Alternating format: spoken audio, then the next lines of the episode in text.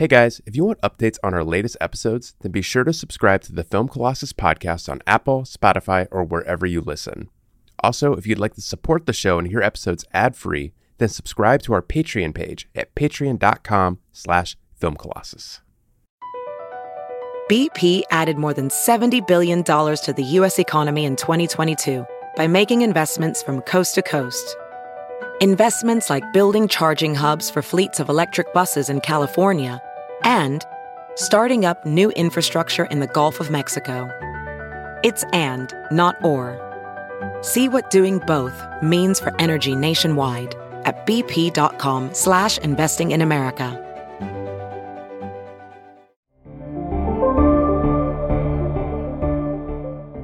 My name's Chris Lambert. And my name is Travis Bean. And on today's episode, we enjoy a double feature from the great horror auteur Ti West, Pearl and X. We debate the effectiveness of Pearl's warped character study in the first film and explore the depths of the latter's sociological observations. All in all, it's a bloody good time. Have I ever told you about the time that I saved a kid from an alligator? Is this a real story? This is a real story. This is not like me pulling your leg. Okay. Um, you have A, not told me about it, and B, I would love to hear about it because this sounds like a wonderful intro to this episode.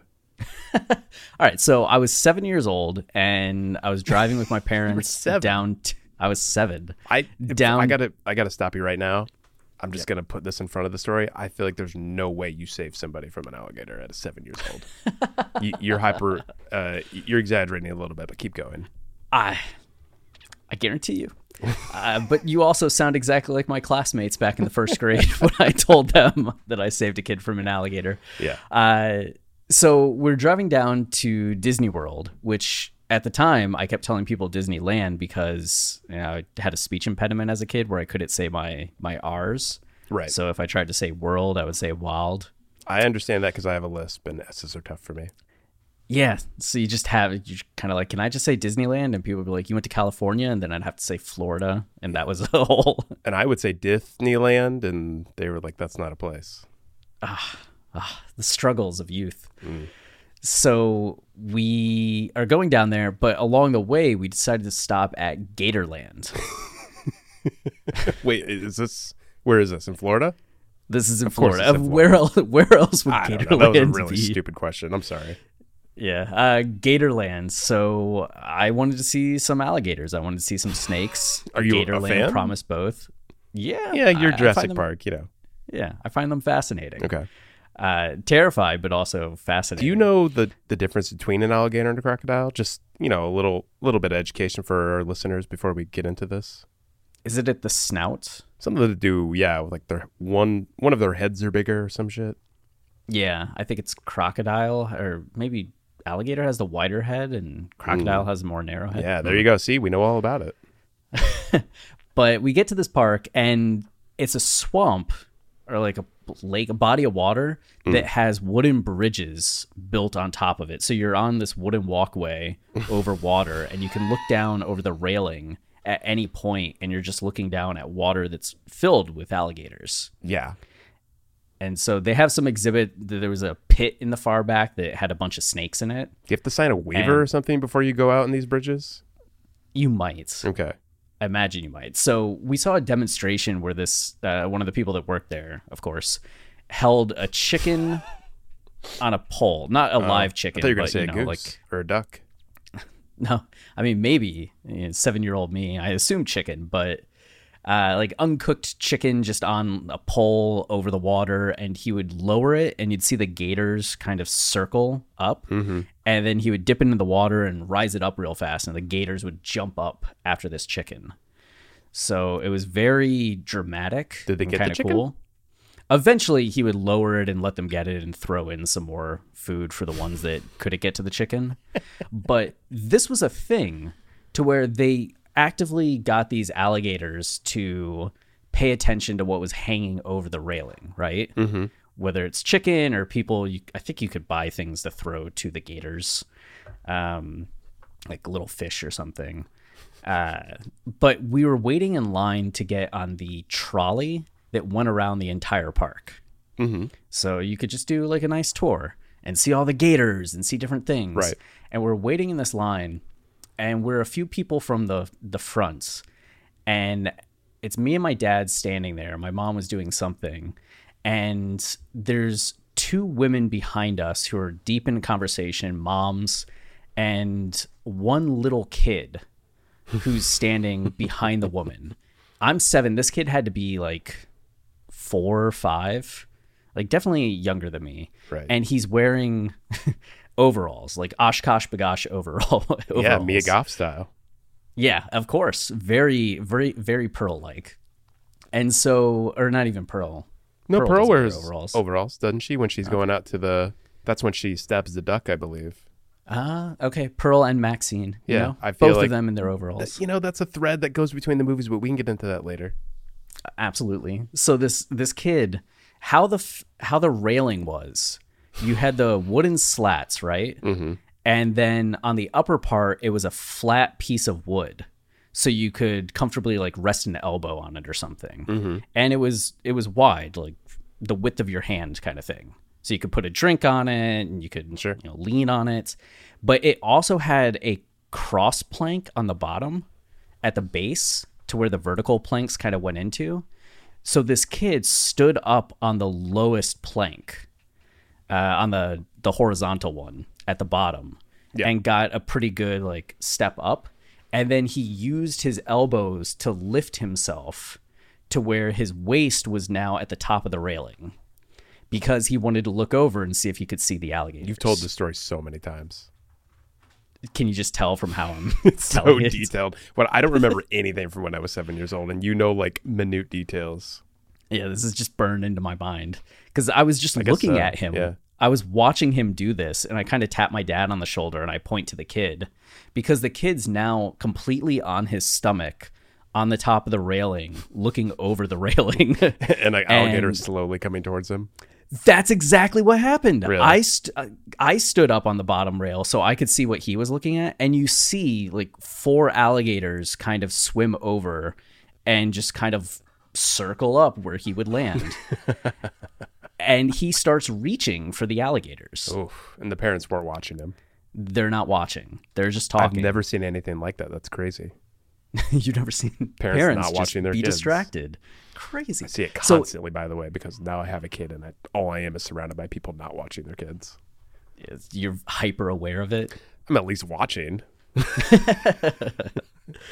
so his legs just go Oh. from horizontal to like 11 o'clock Oh, and he starts to kind of like tilt too far so i reached over and grabbed the back of his overalls and kind Wow. of like held him or like balanced him back and as i was still holding on to his overalls i said hey lady and Wow. the woman looked yelled and grabbed her kid and ran off yeah. and me being the arrogant only child that I was, I yelled, "You're welcome."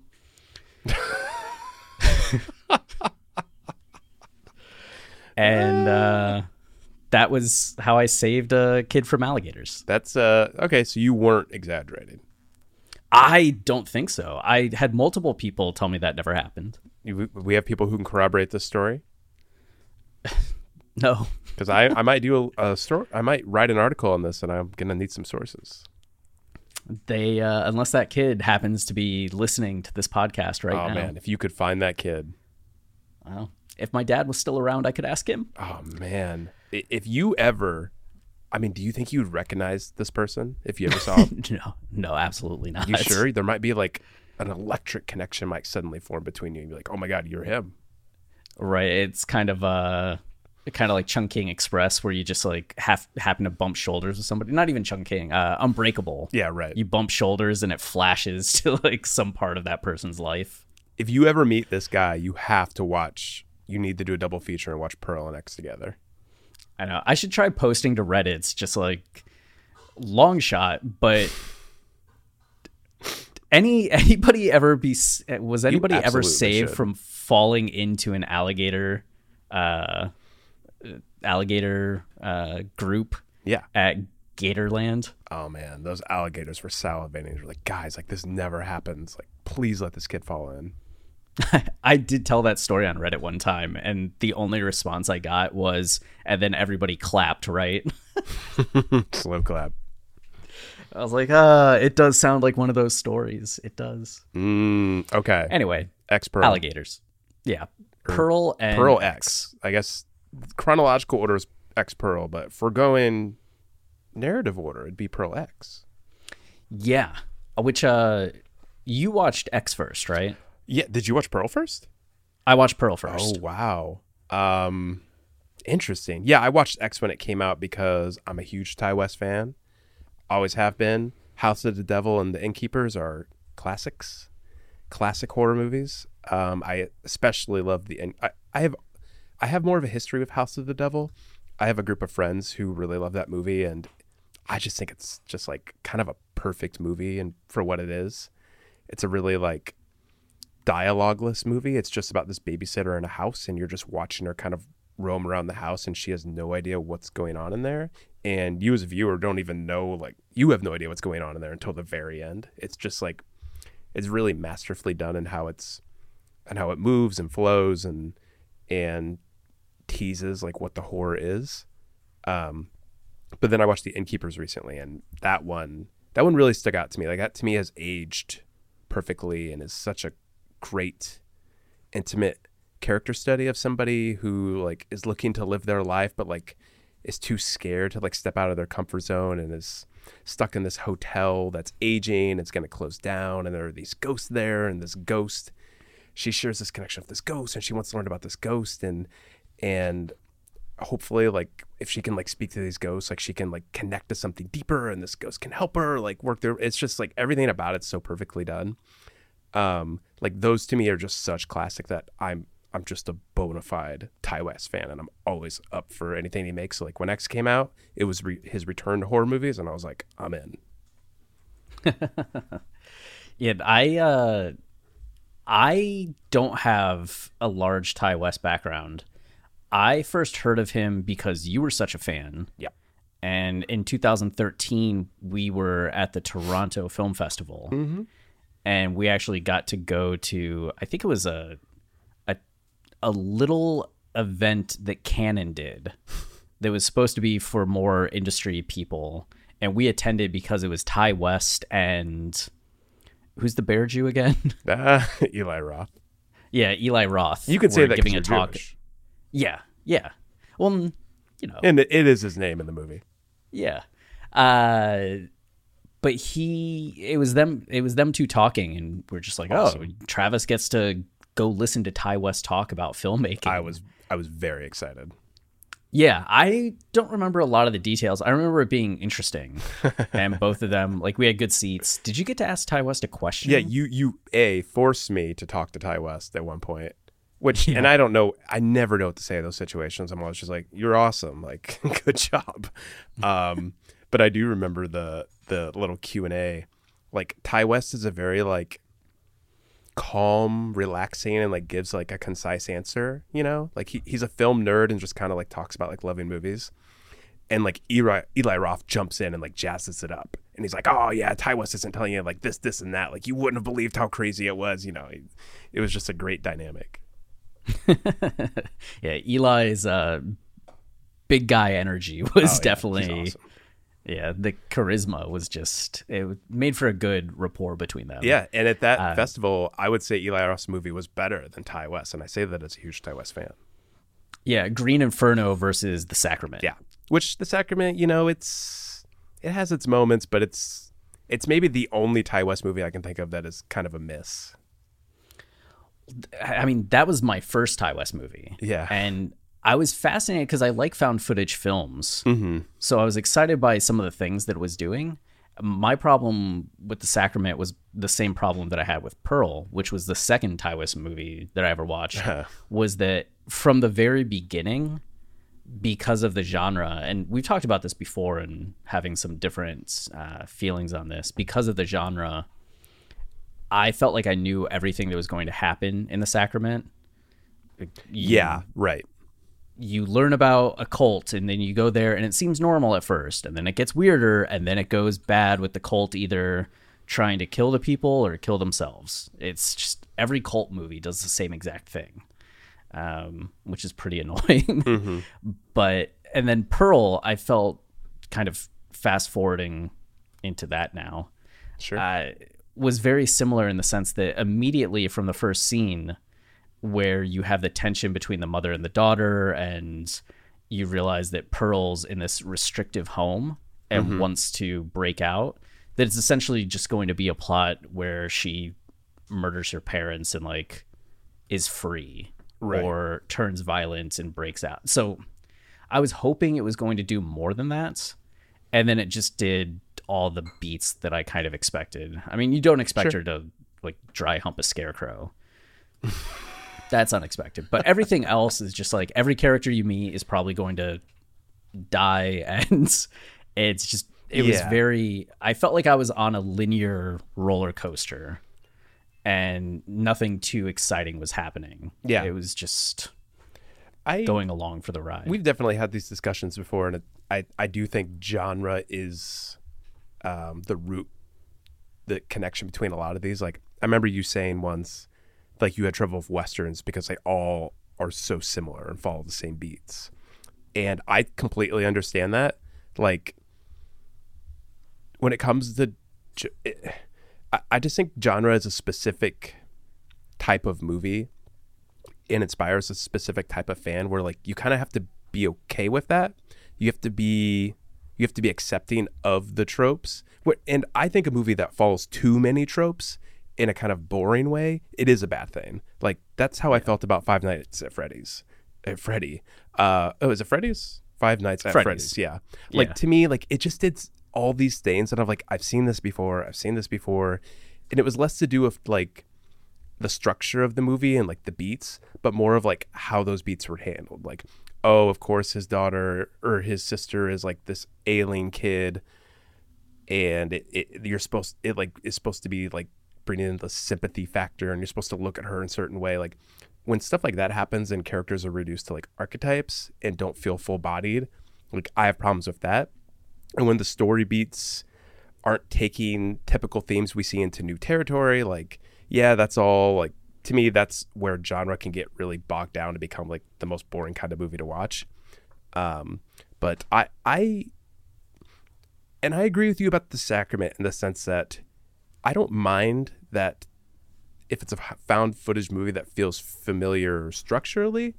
Um, I, I'm more concerned like where does it go with the formula, and I, I do think Ti West did some cool stuff as far as the meta factor in the sacrament.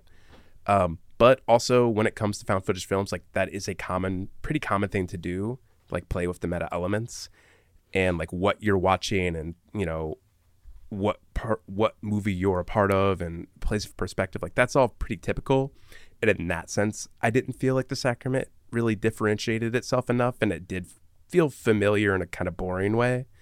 Um, I don't feel that way about Pearl though. I, I just watched Pearl for the first time for for whatever reason. I, I hadn't seen it yet. I think um, the mystique of Ti West, like I was just so drawn to X because it was like, oh, Ti West's first horror movie in years since The Sacrament, which was like kind of disappointing. Like I was so excited for it that like the allure of Pearl of Pearl like kind of wore quickly. I was like, eh, like two at once, like. Oh, like can I just get one every couple years? Like I don't know. There was just something about it. Like I wasn't as attracted to it like I was X. So watching it now for the first time, I was pretty surprised by how much I enjoyed it. I kind of expected to not like it nearly as much, and I do think X is a better movie. Although I think X is fucking awesome and like better than most movies anyway. Um, yeah. but Pearl, it is a genre affair in the sense that it's like, um, it's kind of cheeky in its meta-ness, you know, playing with like the old timey movie formula, like the Wizard of Oz kind of thing, fantasy versus reality, blah blah blah. Um, and it followed a lot of genre beats. And yeah, you're right. Like every person you meet, like of course, like they're gonna die, they're gonna die, blah blah blah. Like it, it kind of goes through all those familiar things. But I I think it has enough moments that make it stand out, and we'll get into all that. But I think it just has enough moments to make it stand out, and it, it to me it transcends the genre formula. uh, what are some of those moments? I would think. Well, I will say, immediately when the movie started, I was a little wary because like it was it was doing the whole thing of like Pearl's in a movie, like she thinks she's in a movie, and to me it felt a little bit like a novelty act, kind of like it was just Mhm. cheeky for cheeky sake, and like the whole thing was just going to be a joke, and I'm like, haha, she thinks she's in a movie the whole time, but it was the movie's ability to constantly break out of that and to have like reality um, consume her and kind of imprison her and really put these walls around her. The ways in which Ti West did that to me, like, again, like, I, I think I'm just not into a movie that has this sort of novelty formula as much. So, like, I don't think I like it as much as X, but the moments where you see her really struggling with reality, like, to me, are the winning moments of this movie. I think, especially the scene where sh Pearl is pretending that her sister in law is Howard and going through like everything she feels and her inability to like deal with the world she's in and the life she wasn't allowed to lead. Um, I just think there are so many moments like that that feel powerful and real and visceral enough that like, oh, it isn't this movie isn't just like purely a novelty act. Like anytime she's escaping into this fantasy world, it's meant to highlight just how dark and grim her real world is. So I, I just thought the tension between those two elements and how different the fantasy and real worlds were um, to an almost comical degree. like anytime she was in a fantasy world, like it was completely ridiculous. I don't think movies do that kind of thing enough, and I really appreciated um, the energy that was giving off. I get that. There is like a the aesthetic, the style, that tonal, like the purposeful tonal clash Yeah, it does give it like a refreshing energy about it, Mhm. which is cool and unique, um, and comical in Yeah. a lot of ways. Despite how serious yeah, the movie is, there is something so over the top about it that you almost want to laugh more than, especially in relation to X. Um, as even though X is funny, it's just like Pearl is just so much more yeah. over the top. I I think my complaint was just on the some of the scene by scene level. Mhm. It was more of just like, is that the most interesting thing? Is that the most interesting thing? Is that like a little more of what's expected? Where X, I felt like was constantly just doing all the things that make me go like, hell yes, fuck yeah, like this is fantastic. I now sound like uh, Kid Cudi in the movie. Yeah, right. um, uh, but it was it felt so much more inventive to me and playful and i can't tell if that's just because the way in which pearl is being inventive and playful didn't land for me or if pearl was more simple I know what you mean. It is a little, and I think that was my big hiccup for a while. Again, like I appreciated it more as like a genre affair and it kind of existing in what it is and being playful with the formula. But it's a little simple in the sense that just compared to X, like if it wasn't paired with X, I would I don't know how I would feel about this movie actually. I feel like they're very good companion pieces. Um, I feel like a lot of what's interesting about Pearl is just because X exists, which maybe is a detriment to Pearl, because on its own, it is just kind of about, it's not just about one thing, but it's about one thing in the sense that it's a character study more than what X is, which X is more of like a sociological commentary, you know? Like it's, it really blows up and has different characters that represent different facets of America. And there's like, this gap between generations and the direction America is heading. Like it, it just opens itself up a little bit more, which can be a bad thing. And a lot of movies fumble, but like in X, it works perfectly. Pearl's like it's it's satisfied for being with what it is. And again, I I don't think that's a bad thing. Like I think it's a very good character study, and that's what makes this movie cool. It's a great setup for X in the sense of like you just learn who this crazy woman is. Um, but it doesn't feel as expansive and it just it just flat out doesn't feel like it's saying as much i guess like in a broader sense Yeah, that's what kind of struck me. It was flat, and I think of that's what surprised me so much about X was how how many dimensions it had and how full it felt, how alive it felt, and even going back to Pearl for this, having like watched X again, so now it's like Yeah. two and two. Um, I still didn't. I mean, there's something to the idea that you get introduced to like the rise, like the first like pornographic film being this like under unknown thing that's just shown behind the scenes that people like whisper about and have some access to and uh, kind of some of the ways of the world at that point.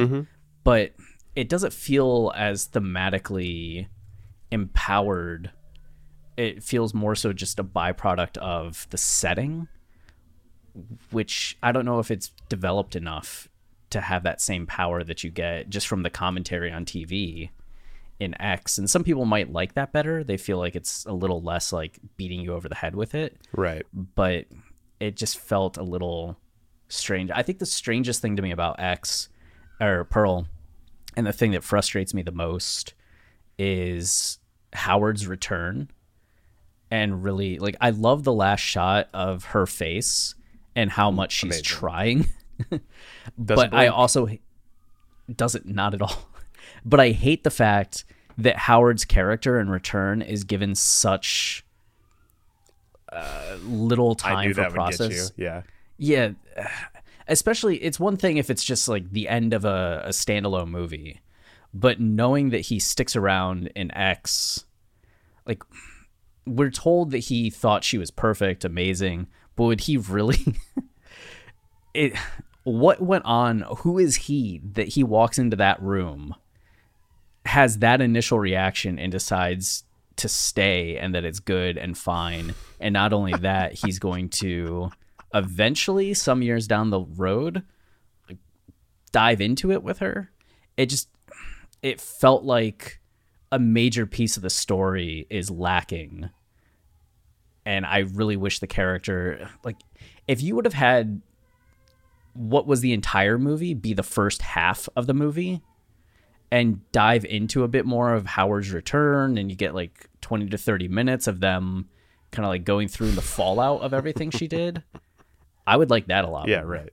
Yeah, Chris, I while I was watching this movie, I, I feel like that was part of my experience of watching Pearl is like I'm noting all the things I know Chris won't like.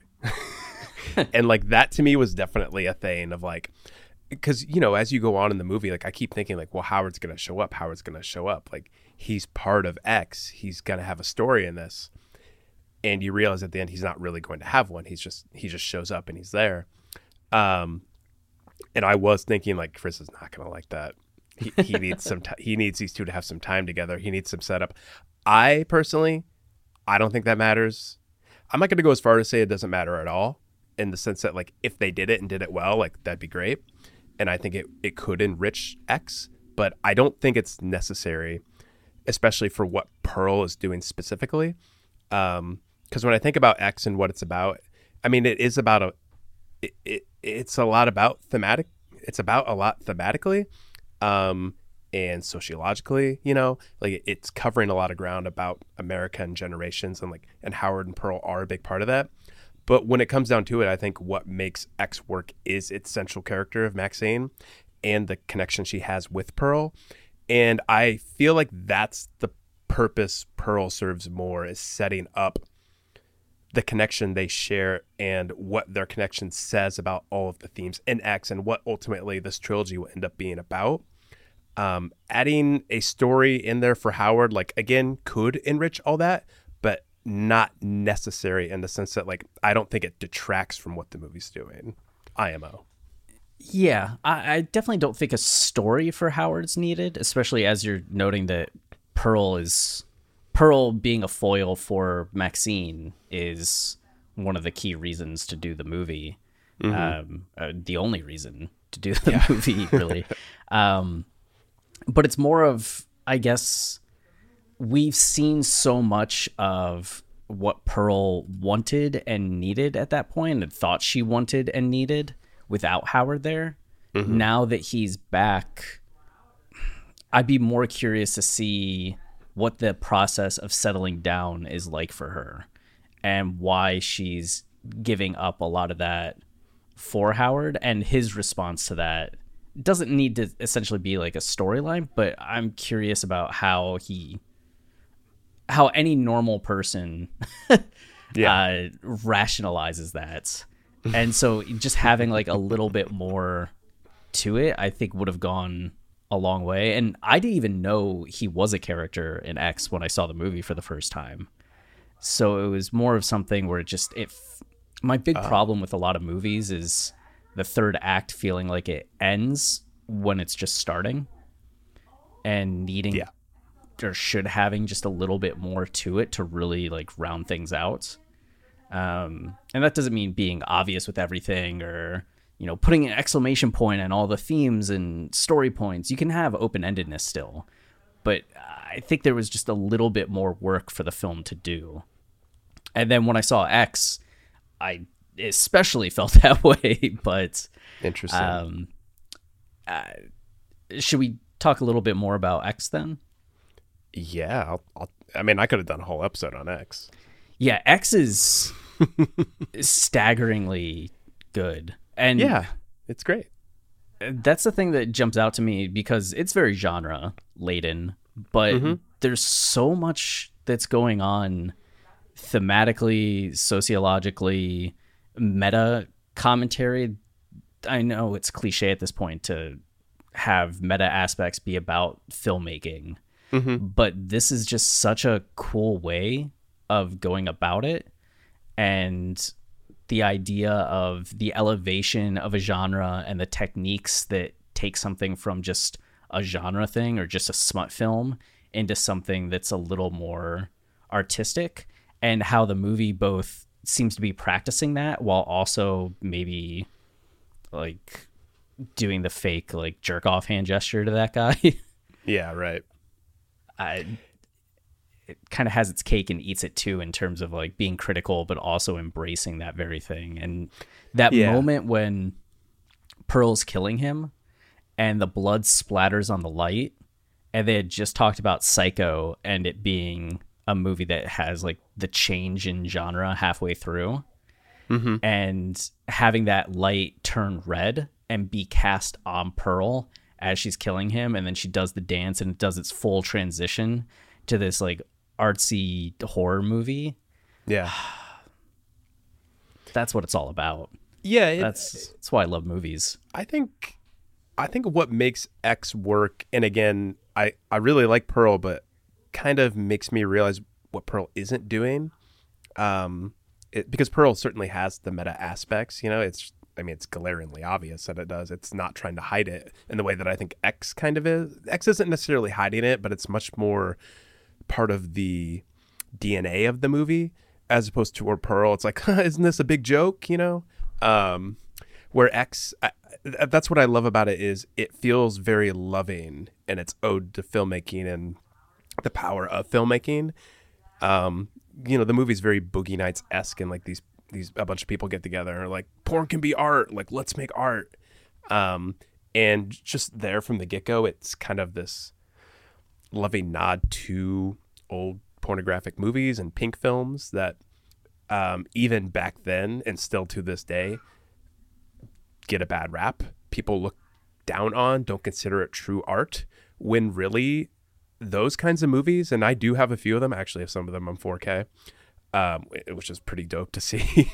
um, like it's, I mean, the, they're the most artistic of any movie. Like they're really going for it and like really pronouncing like the artistic intentions and like what the sex means in relation to the characters and like what all of this is saying. Like it's such um, it, it's so almost aggravatingly like open in that way that um, it, there's something very loving about it and um, endearing about it to see these people just like really going for it. And I think X really captures that. Like these people, what they're doing, why they're there, what they're making together. Like they're creating something bigger. Like, yeah, for the producer, it is about making money, but like for the director, for the people making the movie, it's about something more, like capturing something real and visceral. Um, so you have these people within the movie making that movie and then you have a movie evaluating those people making the movie and people judging them for making that movie and it, it just kind of all coalesces in a way especially if the way that the movie's shot like it the, the best part not the best part but the, an awesome part of this movie is it starts with the shot of the house from inside the barn. And it has and because the the barn kind of has the outsides of the frame in shadow it, it looks like you're looking at a 137 ratio aspect ratio which is like an old way movies were shot and then as it zooms in you get a very modern 190 aspect ratio. And you see this suddenly you you realize like oh you're watching you've gone from like this typical movie format to the way the human eye sees the field of vision like a 190 and it very right from the very beginning it's mixing those energies it's it's announcing its meta-ness while then you step into this world where like people are making movies and trying to make their movies say something while you're watching a movie talk about those things and is also saying something. It just has so many layers from the very beginning that pearl it, it feels more ham-fisted i guess in pearl like it really like pearl like screams it at you whereas x you like kind of slowly realize what it's doing you know Yeah, there is like a a cool, I don't know, uh, like build up to that and of that as it's slowly introduced through the the formal aspects, like you're saying. I mean, it's not even it's right away introduced through the formal Yeah. aspects, but it's slowly confirmed through the dialogue and everything else that's happening, and you start to see it kind of ramping up till it becomes more of a major part of everything, especially as you find out more about uh, Maxine herself and wanting to be a star and the kind of that commentary on okay, this is this is larger, not just about filmmaking, but the influence as well of film on people, uh, especially Yeah. as we're seeing with the TVs all over that place playing all of uh, Maxine's dad's like preacher stuff. Yeah right. And how intense a lot of that is and the effect that it's having seemingly on the the people around and the public in general. Um, and getting them to agree with him while also you could imagine being the reason why Maxine left in the first place is Yeah. that she grew up in such a harsh environment that's similar in ways to which Pearl grew up, but a very different um, version of it. Yeah. That was one thing I really noticed Pearl really made me think about because obviously it's a part of of X because you realize at the end of the movie that the the preacher, the crazy preacher on TV is just Maxine's dad. And Maxine's dad is worried about Maxine and this world she's entered into. Um, the movies have a very interesting look at, and I'm saying this as an as a new parent, at how parents parent their children and the kind of effect it can have on them. Um, especially in Pearl, it- was one of the, to me, the most just fascinating aspects of the movie is Pearl is this way largely because of her parents and what they didn't allow her to become. Um, my wife's been reading this book and she's been relaying to me like stuff she learns from it as she reads it. But it's there's this whole section it, it's a book about raising kids and there's this whole section on punishment and how it, it, it uses like society as an example and how society has never once it seems like in the history of mankind we've never learned this lesson handled punishment correctly. You know you see it in america like the whole prison system it, it's really set up like if you do something bad bad boy go here. Like go sit in here for a while and think about what you did which when you ostensibly you think about what punishment is and like the value of it you would think like you're trying to cure somebody. You're trying to um you're trying to yeah basically like the the best way to handle it in the end as we found out just through research and studying how these things work is like you don't just tell people they're bad. You don't restrict. You don't demean you highlight the good things. You say like you did this but like you should have done this. Like you're you're such a kind loving person when you do this this and this. Like why did you do this? Like it, there's a better way to handle coaxing someone in the proper direction. Um, and it- that's a big part of it is kind of like embracing things about somebody and the way they are and like what they want to do. And if you take that away from somebody like you're not curing anything. you know, you're not setting them in a better direction. You're just like you're just containing them. Um, and that's all that's happening to Pearl here is like she's not allowing to she's not being allowed to even like attempt to reach her dreams. And the more and more she's imprisoned, the more she becomes trapped in this fantasy world and yearns for something that isn't real. Like that's what drives her crazy. I just think it's such a, a cool way of looking at like proper parenting, you know?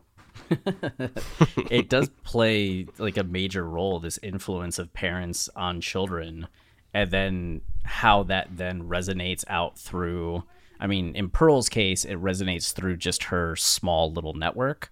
But in Maxine's case, we're seeing it resonate out through on a much more cultural level as yes. the things her dad preaching are the kind of things that a lot of people were talking about, especially in response.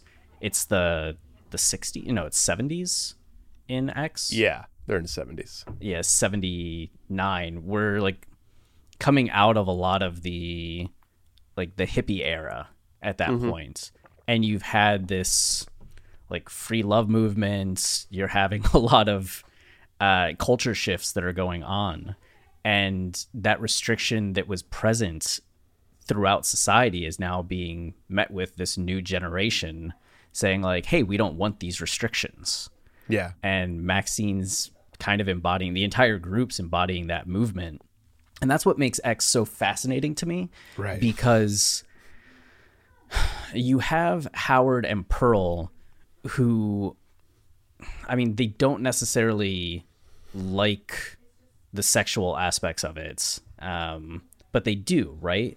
They have this fire in them that's been stamped out due to their age, but also due to you can imagine some societal aspects that have influenced them when really they still want to feel alive and young and capture these aspects of themselves that they no longer have access to or that they felt denied in their lifetime. And seeing these young people come through, be sexual, be in their prime, is such a triggering thing for them mm-hmm. that they end up rediscovering their own passion and their own youthfulness by murdering them.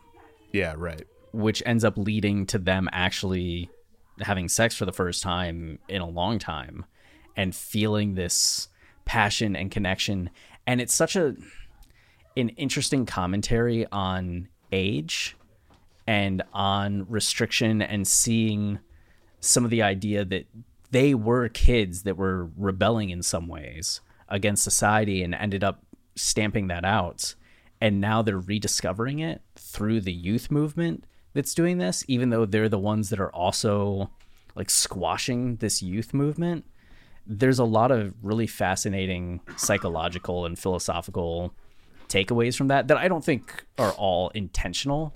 But if you just start looking at it from more of a an analytical way of seeing some of the not just the irony in the behavior of Howard and Pearl, but the hypocrisy mm-hmm. in Howard and Pearl, and some of that like don't do what I do, do what I say aspect yeah. of who they are, and you can extrapolate that from the very like real things. It's not in the movie, of course, it's murder and that's bad, but the thematic stuff of what that actually represents and the way in which older generations try to shut down younger generations when the older generation just wants the thing that the younger generation has right. is uh, i think something we've all experienced at a point in time in our lives and then something that we all kind of become at a point in our lives. I just turned 37 i know there's some things i look at in the the generation below us right i remember mm. being a millennial in college and hearing all the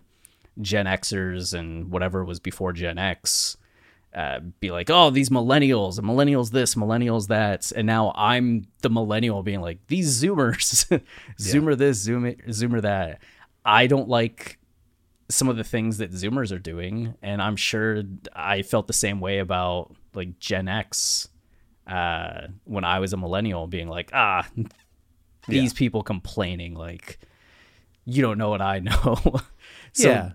there's a very like holistic cyclical dynamic that's going on with the characters in this movie that's so good especially as it feels like who the main character is between Maxine and between Pearl eh, kind of flip-flops at times like is this a movie about Pearl and Howard recapturing their passion through these visitors that come to their farm or is it a movie about Maxine's like youth and empowerment and breaking away from these people that would otherwise like do to her what society did to them. It's it's all the above. Yeah. That's what makes X so good. Yeah, I, I agree. That was something I that I think Pearl adds to X and kind of strengthens is how Pearl and Howard and X are acting similar to the way Pearl's mother acts and Pearl. And it, you're right. It's it's this sort of generational tug and pull that constantly seems to happen. And I mean, I've I've definitely seen it. You know, I interact with a lot of older people, um, both when I like go with my daughter to stuff and like you know there are grandparents there with their kids, or just you know the relatives in my life. Like I see it all the time. There is this there is this frustration sort of that seems to always come out about like what we have now and like what they didn't have. Um w- the way you're supposed to act and the way you shouldn't have act. Um there's just something that always seems to happen generationally where there's a bit of a grudge on people's shoulders. And a lot of that has to do with like someone's inability to be in touch with themselves and fit themselves into this bigger societal puzzle and realize like what makes them happy as opposed to like what other people have. And um not looking at it as like a contest but more of like how you fit into something and being okay with change being okay with things moving forward being okay with like the world opening up and someone being able to move off the farm and go pursue a dance career even if that's ridiculous and there's no way they'll ever make it like it's a good thing to try that um and you can't really get there unless you become more open and become more connected and are kinder to yourself and are able to realize someone's ambition. Like it, i just i re- i could see all of the those wheels turning in pearl and like kind of fueling a lot of what's happening in x like all these things you're saying about howard and pearl's characters as people who are now so old that they can barely do anything like what are they going through psychologically like what is pushing them to the brink of like where they are now and they're killing these kids um, I do think Pearl like adds that layer to the movies and opens it up a little bit. Yeah, there's definitely uh, it brings some more of the full circleness to it of Pearl has become in some ways her mom, and Maxine's yeah. uh, killing of Pearl is in some ways, especially if you view them as like spiritual successors, or even it's weird to think of it in reincarnation when the one's still alive. Yeah but there's something about Maxine getting to do what Pearl never got to do. Mm-hmm. And the killing of Pearl as representative of stepping over that hurdle that Pearl never could. Yeah, because Maxine actually left home. Yeah, right? Like she got away. She did it and then she runs into this kind of like past version of herself. Yeah um, or it could be. I mean, Pearl straight up says to her, right? Like, you're gonna become me. Something uh, like that, yeah. like, I, like I am you. There's some like connection about what will happen to Maxine. Mm-hmm. Um, so there's also something too about the fact that this is reaching a little bit more. I don't have this fully thought out, but it was just kind of thinking that what would have happened to Pearl if Howard hadn't come home? Would she have stayed on the farm? Would she, out of necessity, had to have left the farm and gone elsewhere? Wherefore, Maxine at the end, Wayne, who seemed to be was her partner, like uh, they were engaged, taking care of her, is now gone. Is there a world in which Maxine would have settled with Wayne? the same way that Pearl settled with Howard.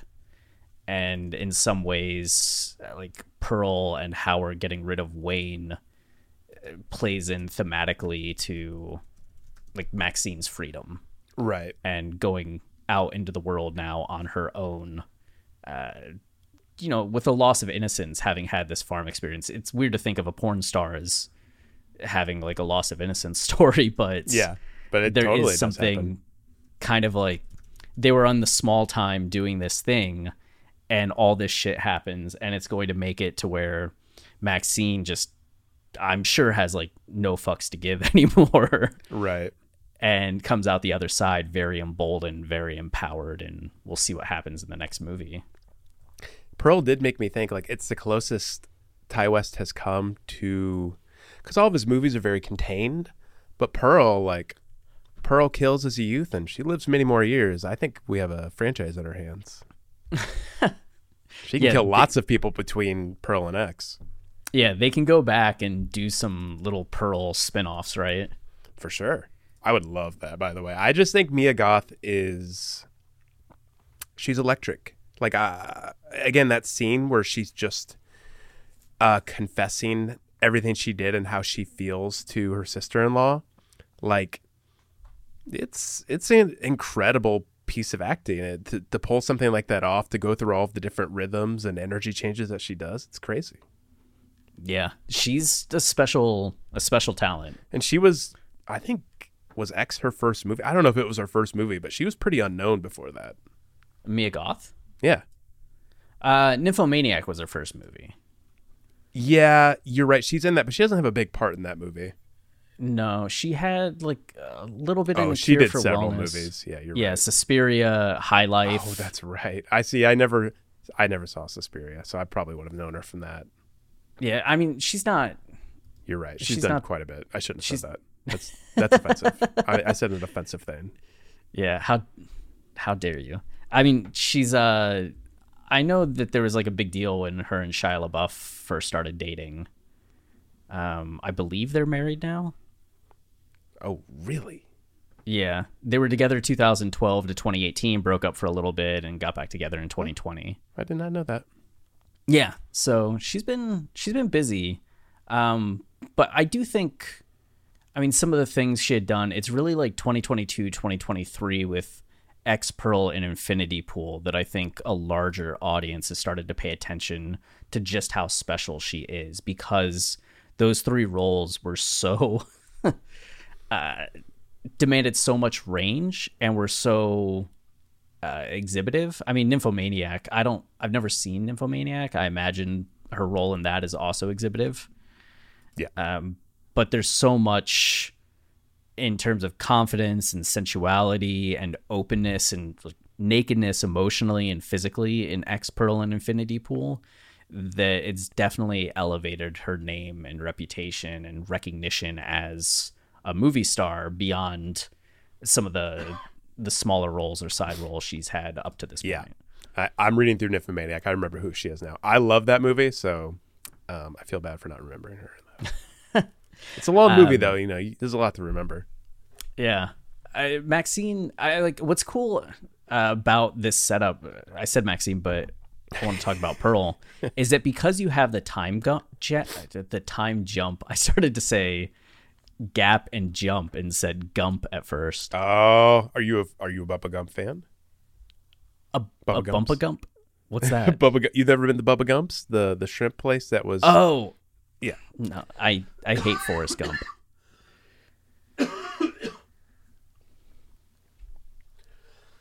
I don't like Forrest Gump. I uh, have never liked it. I thought it was a cheesy movie.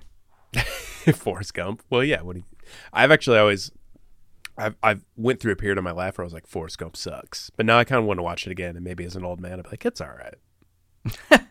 If it registered as anything more than all right, I'd be concerned. Maybe you'll love it now, though.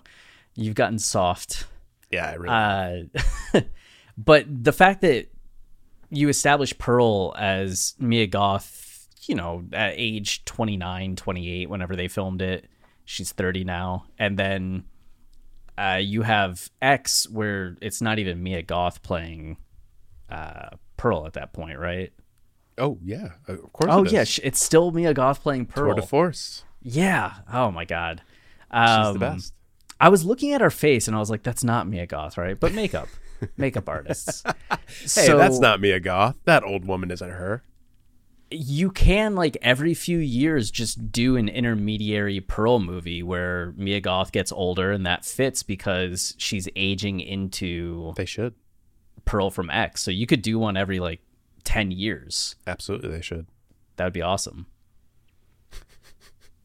Ti West. We'll talk about it on this show. If anything, we'll get Ti West to do it. Like we'll talk about it on the show. And so I'm excited for Maxine. I feel like, you know, yeah. they're a trilogy of films. We're going to have to see the third one to kind of bring it all together. Um, but I'm very excited for it. And I was so impressed with Ti West's like patience, his range, everything that he did in this movie. I think this is the best Kid Cudi role or he's great. character in a movie. Um, there's just something too, especially when he's talking with Howard Yeah, and love it. embodying that confidence and soldier out in the darkness. I it was just very different from the kind of characters I feel like I typically see him play. Yeah. Th- And then that's- Brittany Snow stealing oh, every gosh. scene. She's amazing. Wow. I mean, I I mean, I knew her from movies and stuff, but I don't think I ever realized how awesome she is. I don't know. Uh, You were gonna say something about uh, Cudi? I just this movie X. That's the other thing about X. Like Pearl's great. I really enjoy it, but X just has so many scenes that are so fucking awesome. Like the scene where um, Kid Cudi's character. I I don't know why I can't remember his name. Um, I can probably just pull it up here really quick. Uh, Yeah, Jackson uh, Hole. Jackson, Fuck yeah, yeah. Jackson Hole. what a kick ass porn name. Um, like him and Howard are like wandering through the swamp area. Like great scene. Um, the part where um, Wayne is in the barn, you know, and gets killed like through the little eye hole. There are just so many scenes in the movie that are so well done, and even like little things like RJ like crying in the shower, like these little character beats that you learn so much about each of these characters, even though like not a lot of time is spent with them.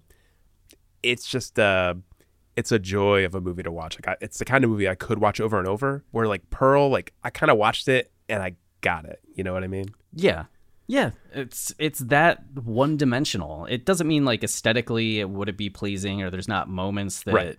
like the performances throughout Pearl are phenomenal, but there's just not the same narrative range that makes like just RJ and Lorraine's relationship so fascinating in the movie and him setting himself up for for doom when he says to her it's just a movie Yeah. and then she says she wants to like be in the movie and he freaks out about it that's such a great moment too because it gets into that whole theme that we're talking about about the power of film and the impact that these things have to where like it's just a movie except it's not right?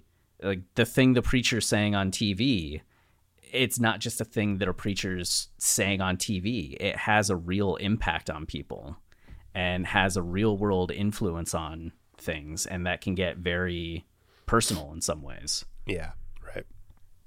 Um, uh, you want to go over favorite movie moments in the movie because I have some picked out. Uh, yeah. Favorite in Pearl is definitely her face at the end and the long hold. On That is pretty amazing. Like not blinking, it, it's just like I don't know. That was pretty awesome. Yeah, I I really liked that part um a lot, and I like when movie dude comes to her house Uh huh. and they had been having yeah the projectionist they had been having such a, a picturesque uh, i mean not really picturesque there was still something kind of like In her mind, it was like you know the the fish islands and everything. yeah there's still something seedy about his behavior but he's so like clean cut and put together that you kind of think that he's going to i don't know there's just something that embodies everything about what she's looking for and when he arrives at her house and you have that picturesque farm and he sees the pig that's still on the front porch Pig was great. that was uh that was really awesome Yeah. uh, and just his slow rising horror uh, was really good. But on X, it has to be. I think it's one of. I don't want to say it's like a top 10 shot for me, but I think it would be in contention for like a top 50 shot or top 100 shot Mm-hmm. for me in film when Maxine goes swimming in the lake Yeah. and she's trying to swim back to the dock and you just have that flat overhead shots of her swimming and the alligator following her um and the tension of that and the cut then to the low shot of the dock and her coming forward to it and you just see like the dock in the foreground her in the midground and the alligator in the background coming closer. Such beautiful shots and it's so intense but the way it's shot is quiet and unsettling and you know she'll probably get out of the water. But it's beautiful and i love that overhead shot. Mm. It looks like a painting Yeah, it's Man. really cool. It, Yeah. it and a shot that's enriched by Pearl, I would say, and Pearl's connection with the Gators. yeah yeah I think so. I, I like I agree that shot is very pretty, um, but to me it gains like meaning, like it gains character with Pearl sitting next to it. i feel like pearl's use of the alligator was a lot more anticlimactic. So it definitely adds to it but i don't it didn't do as much for me. It could have done more. Like i was almost what pearl did with the alligator definitely adds but i was almost just disappointed in hmm. how little the alligator got to do in pearl. I guess so, but to me it it worked in as a characterizing kind of thing. Like her she wants to become this monstrous thing. Like she wants to exhibit this kind of power and she uses it for a while and then she like crushes the egg and like kind of takes a step over the alligator and then has the confidence to start killing actual people. But that part is cool Yeah. Um, I will say in Pearl, the maybe my favorite moment was just like I, I enjoyed Pearl again more as a genre affair and as like a comedy. So like the part I thought was the funniest and like made me giggle with with excitement and enjoyment was when um her sister in law is like trying to leave the house, and Pearl's like, by the way, like congratulations on getting the part. And the girl's like, I didn't get the part. She's like, you don't have to lie to me. I know you got the part. And she keeps like pushing her and pushing her. She's like, I didn't get the part. And she goes, don't lie to me. And forces this girl to lie and say she got the part, which then leads to her death. I just thought that was a great like piece of comedy, like as far as the timing and like what you know it's setting up. It's so good. Yeah, no, that is that is pretty like funny because right, it's pushing this thing. It's like driving her to this fate Yeah. that she shouldn't get. like yeah, it's ridiculous. Pearl's just like essentially making her lie to justify murder, and what a thing that is. fuck fuck those judges in the church too. Like we're looking for someone blonde. Like that's not put that in the the press release. Don't make someone who is you know auburn hair come there and try out if you're not going to pick them. I know. They were dicks. yeah. And i think my favorite moment in x still like it, it the moment the first time i saw the movie it was the moment i was like oh like it kind of made me like fall in love with it was the whole um landslide landslide scene. Oh yeah, um, with a Kid Cudi on the guitar, fuck yeah, and Brittany Snow singing. Like, what a combo! Those two should make an album together. Um, but I just I've always loved that song and how um, it's it's about like looking up at this landslide and thinking like it could crash down on you and like everything could end in that moment. Um, it's all about kind of living your life and living in the moment, and I think that's it. it kind of like helped co- X coalesce a little bit for me in a way. Like, oh, we have these people who are living in the moment. Like they're making their art now. Like they're doing something meaningful, as opposed to like Pearl and Howard are kind of like trapped in something and never expanded themselves. It's such an important part of the movie, and I thought that scene, which is so beautifully shot and beautifully sung, like it's it's just so perfect in what it's doing. yeah. I mean, first, you know, Brittany Snow in Pitch Perfect was Yeah, awesome. yeah. So her getting to sing again, and then with Cudi, yeah. I I was at a, concert in 2009, I believe it was 2010, when Cudi released "Man on the Moon 2." Yeah. and it was Kent State. I've told this on our other podcast before. Yeah, yeah. And, But- and I've heard it outside of the podcast, but go on. yeah, when Cudi was uh, performing, he started telling us about how he was trying to learn the guitar. And he actually played the song Marijuana. And he's like, I'm playing the guitar on this one. And he played it. And he's like, I want to keep playing the guitar and played Marijuana again. Um, Love it. So he was really obsessed with the guitar, but that was at the very beginning of it. And you could still see him getting used to it and like picking notes. Not every note was, you know, right or good and yet here he is all these years later like a genuine guitar player Yeah, It's like go Cudi absolutely. But landslide what makes that scene i could see people saying it's a little on the nose. Like i complain in interstellar when we get the dylan thomas poem uh, do not go gentle into that good night and how on the nose it is especially with the dramatic uh, michael caine reading like do not go gentle in that good night. Rage rage against the dying of the light.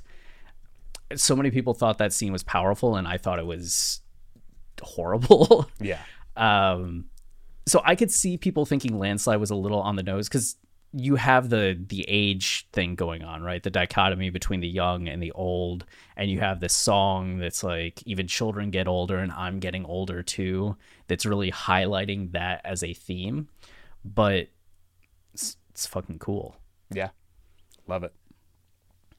especially asking that question what is love in a movie that is about sexuality and is getting into sex as just something that people do versus sex for passion Yeah, right. and sex as a need there's a whole lot of cool stuff around that as well Yeah, it's just it, again. I mean, we've we've said it several times, but like when I talk about Pearl, like there's sort of just one thing to talk about. Like it's doing the one thing really well, but it's just kind of the one thing where like X, I could sit here all day talking about everything X is doing, i know there's so many cool things and every performance is fantastic too. yeah hopefully i mean hopefully maxine is is that good I'm pretty excited. I, I just I, that's one thing I really love about X is, and I already mentioned it, but like giving the style of filmmaking the credit it's due. Like pornographic films, exploitation films, these these movies that are just seen as like low budget, uh, less lesser than kind of productions, when really it's not about the production value necessarily, but more like what the movies are going for and like what they're trying so hard to say. Like there's a there's a quality to those kinds of movies that is so endearing and watchable for me and refreshing compared to like you know just when every movie feels like it's following the same kind of narrative beats and structure and all that. Like I love that he's giving those movies their due. yeah i'm i'm excited to see what he does with the next one Maxine with three X's. it also makes me really curious. I never watched uh In the Valley of Violence. That's the only Ti West movie I haven't seen. I'm curious with how like major of a step up it felt like X was from I mean, I had only seen the sacrament, but it felt like a huge step up. Yeah, right. uh, I wonder if In the Valley of Violence is kind of a an interesting middle ground for that, to where you can see him experimenting with some of this stuff. Mm-hmm. Yeah. Yeah, I'd be interested too. I, I don't know why I've never seen it. I have a friend who owns it too, and he was like, "Do you want to watch this?" And I was like, eh, "I don't know." I, I did have just a little bit of a personal fallout with I think with Ti West after the Sacrament. Like it didn't live up to like to me his movies are transcendent, and like the Sacrament wasn't. So I was like scared to step back in, but I I do want to watch it. Yeah. Okay. Uh, ranking. Let's rank it. Ah, I forgot about that part. Oh yeah. Um. So I have it. Oh well, I guess we got two movies here. X belongs in the superb section for me. That's the third highest I go. Um, I have it ranked at number 121 out of 545 movies. And I, well, I got to go over the the movie sandwich really quick. So at the top we have All Hallows Eve which is the precursor to Terrifier 2 and Terrifier. Oh wow. It's her introduction to Art the Clown. Um, then Mandibles, which is a Quentin Dupieux movie. He's a he's a French director who makes very like ridiculous comedies. If if you don't if anyone doesn't know his movies, you should definitely check them out. He made Rubber, which I think is his most well known movie, Oh, Yeah. which is about a killer uh, tire. Tire. They're very ridiculous. Um, Mandibles is about these. It's basically um, it's dude, where's my car? Kind of like it's these two like stoner idiots, and they come across a giant fly, and they don't know what to do with this fly. So their idea is that they're going to train the fly to rob banks. Awesome. And that's really all you need to know about that movie. um, then X, then Resident Evil Afterlife. I just have to say, quick side note here, I have awesome taste in movies. And then The Return of the Living Dead, which is a fantastic zombie movie that does not get enough love. I love the fact that this is your third highest tier, and it's filled with these like insane Oh man. uh genre movies. Yeah, that was weird. I didn't even I usually I try to like piece together the movie into like a, a nice interesting movie sandwich. I didn't even think about that one. It- that one was wild. Okay. And then Pearl. I have it in the section below, the very good section. I really enjoy it, but just not at that level. So at the top, we got Hangover Square, which is an old film noir about a dude who is struggling with alcohol addiction, which is what a lot of film noirs are about. Um, Terror at Tenkiller, which is a pretty, pretty nasty old horror movie from the 80s. That's a good one. Then Pearl. uh, what about Bob? What about Bob's great? And then The Big Sleep, another film noir. It's like you forgot about what about Bob, and then as you said the name, the movie flashed into your mind, Yeah. and it was just a genuine like, oh yeah, that movie. Man, I just I, I used to not like that movie, um, but my my wife grew up loving it, and like when we watch it, she knows every line, and like her dad says all the lines in the movie all the time. So I've just like grown to love it because of that. Nice. Nice. Um I forgot I have it at I- 247, by the way. I don't think I said that. No, I don't think you did. Which is close right in the middle. yeah, to the halfway point, right? Yeah, pretty close to the halfway. Um I'm up to 192 movies. Is that right? 193 movies. I have to put Jurassic Park on here. Oh, I wonder where that one will go. goes into the my favorites. um, and then I have to add Magnolia too. Oh, that'll be interesting to think about where that's going. Um, Number four on mine. who? So I have X in the WoW category, which is my second highest, and I just have each tier in alphabetical order.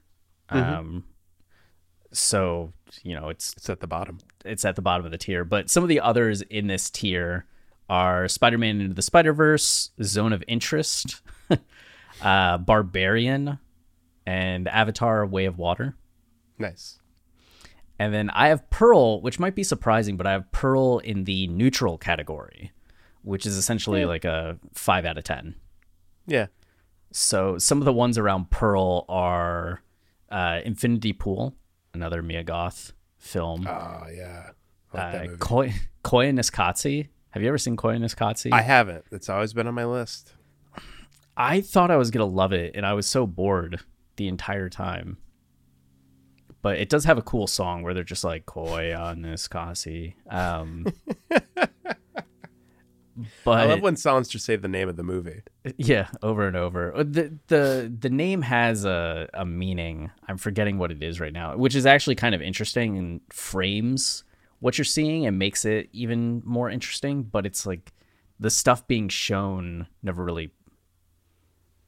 It didn't pop for me anyway. Yeah, sure. Um, Scream, uh, the six, like the remake, Scream Five, Oh, yeah, yeah, whatever it was. Um, 'Cause I was about to is- scream at you. Yeah, I do have Terrifier two in here. That's okay. It's not everybody's cup of tea.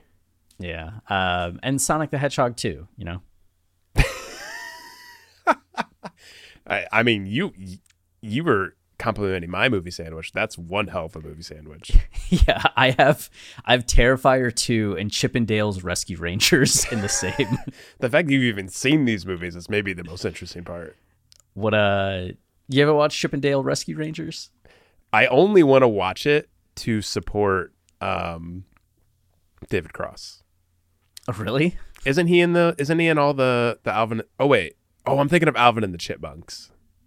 Yeah. He's in those movies, and I know there's some quote of like, "Eh, paid for my the pool at my house," and he's just like open, like I don't give a shit. I'll sell out and make a bunch of money from these stupid movies. I I support him.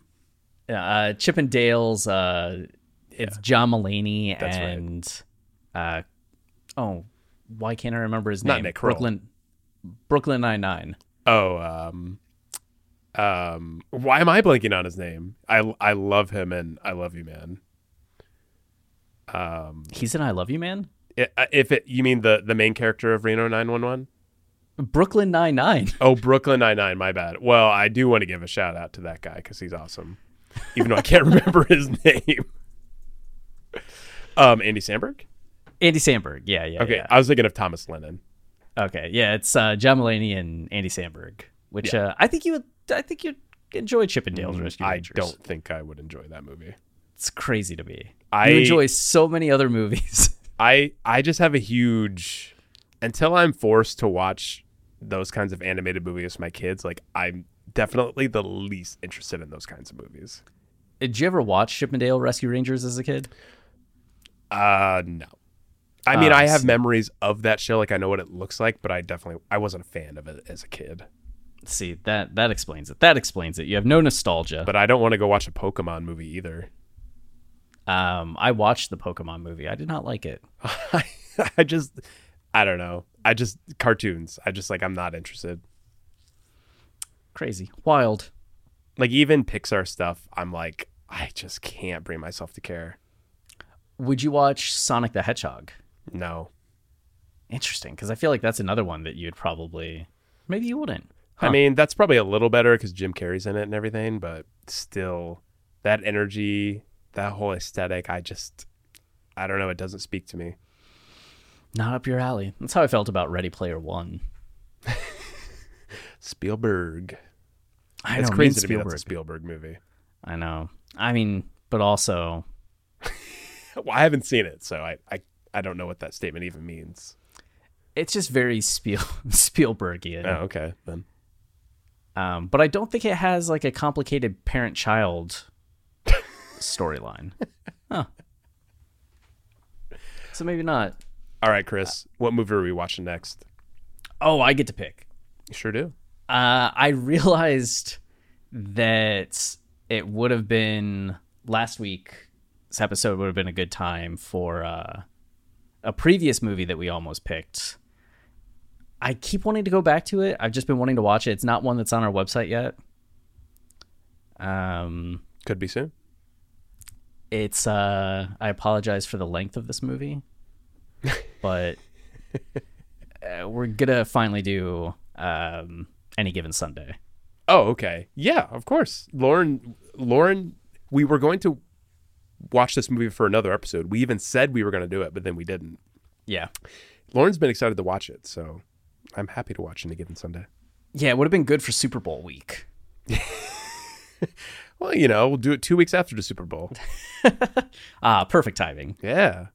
Yeah, we should have done a Valentine's Day. Ep- I, you know, I guess there's a love story in Pearl and X. Yeah, that's kind of like Valentine's, right? Sure. Well, I saw a, post earlier on Letterboxd. It was saying the most popular movies for Valentine's Day, and it was just like, was it my is My Bloody Valentine a movie? Yeah. Uh, that was the number times. one, the number one one, and just a bunch of horror movies. It was just all horror movies. I will say my wife and I are going to watch the movie Valentine's Day tonight, which I argue is a good movie. Okay, this is this is it. Most obsessively rewatched films on Valentine's Day according to Letterboxd. You ready? Yeah. My Bloody Valentine, Valentine, Valentine's Day, Uh-huh. Eternal Sunshine of the Spotless Mind, Yeah, I get that. My Bloody Valentine, Gone Girl, Wait, is the remake number one or number two? Uh, the original is number one. The Okay, remake is number five. And then you said Gone Girl. Yeah, Gone Girl. Okay. Uh, when story. Harry met Sally, Mm-hmm.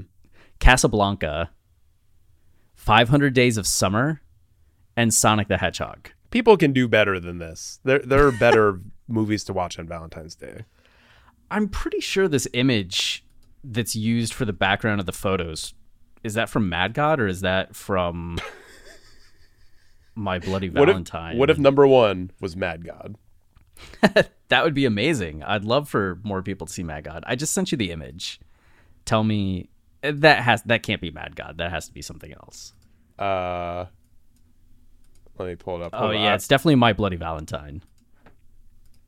I assume it's not Mad God. Yeah, no, no, that's My Bloody Valentine. Although that Okay. looks like the the remake. Okay.